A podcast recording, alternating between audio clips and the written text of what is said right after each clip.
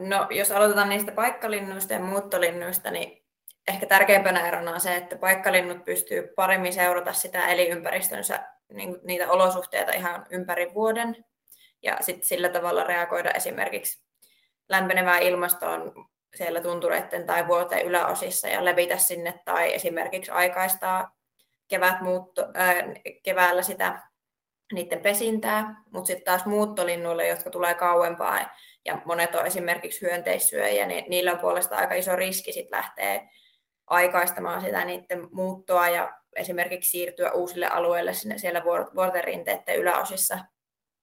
Ja tästä saattaa esimerkiksi seurata se, että jos se pesintäalueen olosuhteet ei olekaan otolliset ja ne on muuttanut liian aikaisin, niin sitten niille poikasille esimerkiksi ole ravintoa tarjolla. Et siinä ne paikkalinnut vähän niin kuin voittaa. Ja puolestaan sitten lajien pitkäikäisyys, niin se liittyy aika yleiselläkin tasolla näihin tämmöisiin eläimissä liittyviin niin kuin strategian valintoihin, että lyhytikäiset lajit tuottaa keskimäärin vähän enemmän poikasia, niillä on lyhyt sukupolven väli ja pieni ruumiin koko ja sitten taas toisinpäin pitkäikäisillä lajeilla. Ja silloin kun sukupolvia voi olla niillä lyhytikäisillä lajeilla useita, niin ne voi esimerkiksi ilmastonmuutokseen reagoida myös evolutiivisesti ja yleisesti sille tarkoittaa, että luonnonvalinta voi sitten suosia niitä yksilöitä, jotka niissä lyhytikäisissä lajeissa esimerkiksi siirtää pesintäalueita sinne rinteiden yläosiin. Ja tästä seurauksena sitten niinku ne pärjää eri tavalla tässä ilmastonmuutoksen pyörteissä. Kun me tavallaan eniten havaittiin niitä lyhytikäisten lajien niinku siirtymiä sinne ylöspäin, niin niistä esimerkiksi urpiainen ja käpylintu on niinku tällaisia mitkä siirsi itse asiassa niiden, niitä läpineisyyksiä aika paljonkin ylöspäin.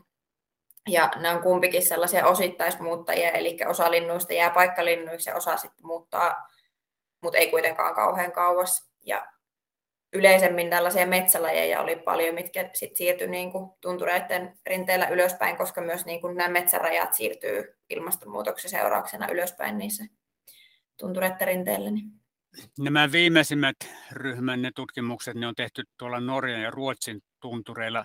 Miten ne on sovitettavissa Suomen tuntureille, jotka ovat kuitenkin loivemmat ja matalammat? Ei ehkä ole syytä olettaa, että ainakaan niin kuin mitenkään kauhean paljon erilaisia erilainen tilanne olisi niin kuin Suomen tuntureilla verrattuna Norjan ja Ruotsin puolella. Suomestakin on esimerkkejä, että lajit levittäytyy enemmän vuororinteitä ylöspäin tai tuntureiden rinteitä ylöspäin. Esimerkiksi Liro on tehnyt näin. Ja sitten jotkut lajit joko harvinaistuu siellä niin kuin alavammilla alueilla tai sitten alkaa enemmän keskittyä sitten sinne tuntureiden lakiosiin, niin kuin esimerkiksi Nirinta ja Pulmunen on joissakin tutkimuksissa havaittu näin.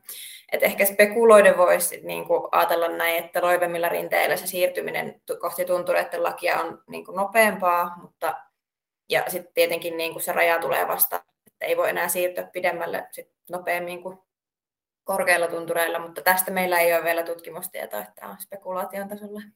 No mitä ongelmia voi syntyä siitä, että lajit vetäytyvät ylemmäs ja pohjoisemmas ja uusia tulee alhaalta, toisaalta etelästä?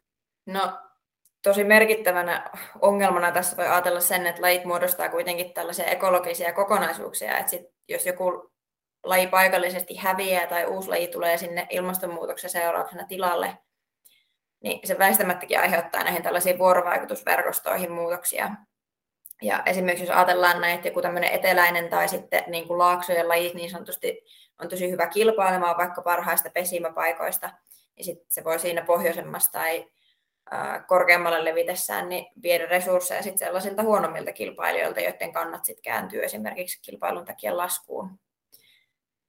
Ja toinen ehkä tällainen aika merkittäväkin niin kuin tunturiluonnon kannalta on tietenkin se, että pitkällä tähtäimellä se tila loppuu kuitenkin pohjoisessa ja tuntureiden lailla kesken, eli siellä ei loputtomasti ole tilaa niin kuin tavallaan nousta ylöspäin vuorterinteitä tai siirtyä esimerkiksi niin kuin sit Suomen ja Norjan ja Ruotsin pohjoisosissa enää enemmän pohjoiseen. Et varsinkin näissä niin kuin, tavallaan Pohjoismaiden pohjoisosissa tämä on tosi iso ongelma, koska ilmastonmuutoksen lämpenemisvaikutukset on ollut niin kuin erityisen voimakkaat siellä pohjoisilla leveyspiireillä. Ja meidänkin tutkimuksen niin kuin seurauksena voi tavallaan pohtia, että onko tämmöiset nopeat siirtymät sit vuorarinteillä kuitenkaan positiivinen juttu niille lajeille, koska ää, nehän vaan siirtyy sit nopeammin kohti sitä tunturilakea, mistä sitten tila tulee loppumaan. Et ilmastonmuutoksen vaikutukset on tosi monimutkaiset siinä mielessä, että niitä voi olla vaikeakin ennakoida niitä pitkän tähtäimen muutoksia, ja varsinkin kun sit ilmastonmuutoksen lämp- niin ilmasto lämpenee koko ajan kiihtyvään tahtiin. No olisiko tämmöisiä lajeja, mitkä joilta tila loppuu? Tulee ainakin mulla mieleen ihan paljakan lajit, sitten kiiruna, keräkurmitsa, pulmunen, entä Lapin sirkku? Mahdollisesti, siis tietenkin tätä ei ole vielä millään lailla havaittu, että niin tila olisi loppunut kesken, että nyt niin ei enää riitä, mutta mahdollisesti. Ja tietenkin näillä monilla lajeilla on sit muitakin syitä, minkä takia ne esimerkiksi on uha-alaisia. Eli ei ole niin kuin välttämättä pelkästään sit niin kuin ilmastonmuutos, vaan ilmastonmuutos yhdessä esimerkiksi maankäytön muutosten tai, tai esimerkiksi jonkun niin kuin muun tällaisen uha-alastumista ajavan tekijän takia.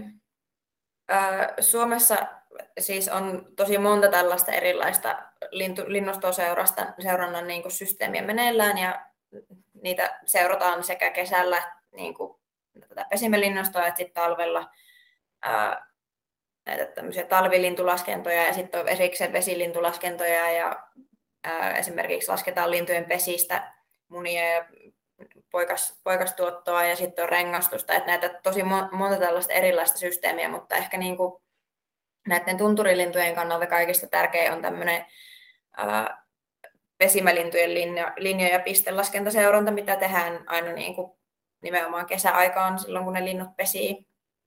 Ja tämä perustuu siis täysin vapaaehtoisten laskijoiden työhön, eli he tällaisilla ennalta määritetyillä reiteillä käy laskemassa kaikki linnut, mitä kuullaan ja nähdään. Ja sitten tätä, tätä jättimäistä dataa ylläpitää luonnontieteellinen keskusmuseo. Ja tästä on tietenkin, niin kuin esimerkiksi tässäkin, vaikka me tutkittiin Norjassa ja Ruotsissa, niin siellä on sama, saman tyylistä tällaista laskentaa, niin näitä voidaan sitten hyödyntää tosi isossa mittakaavassa tutkimuksessa, kun sitä dataa on kertynyt vuosikymmenten varrelta. Missä vaiheessa tutkimus on tällä hetkellä? No itse asiassa, eli tämän tutkimuksen vetäjä oli siis äh, tuota, tutkija Josephine Kue, joka aloittaa nyt, tai itse asiassa aloitti ihan muutama kuukausi sitten väitöskirjatutkijana Helsingin yliopistolla, ja hänen koko projekti aiheena itse asiassa on tutkia näitä korkeussiirtymiä lintulajeilla, ja nimenomaan sitä, että millä tavalla se vaikuttaa se topografia ja esimerkiksi tällaiset paikallisilmastot ja maankäytön muutokset sit yhdessä ilmastonmuutoksen kanssa niihin lintujen siirtymiin. Ja hänen projekti on ihan alussa, mutta meillä on esimerkiksi nyt tässä semmoinen niin pilottitutkimus, me mennään ihan niin kuin Kilpisjärvelle semmoinen parin viikon pätkä mennään laskemaan. Tota, tarkoituksena olisi katsoa nimenomaan sitä, että millä tavalla esimerkiksi poikastuotto vaihtelee tunturi tota, rinteellä ja sitten siihen sitä pystytään linkittämään tällaiseen vanhaan pes, pes, pesäkorttiaineistoon, mitä on kerätty esimerkiksi jo 70-luvulta lähtien, niin voidaan vertailla, että onko esimerkiksi poikastuotto vähentynyt tai kasvanut sitten korkeammalla vuorten rinteellä, tuntureiden rinteellä. Semmoisia suunnitelmia.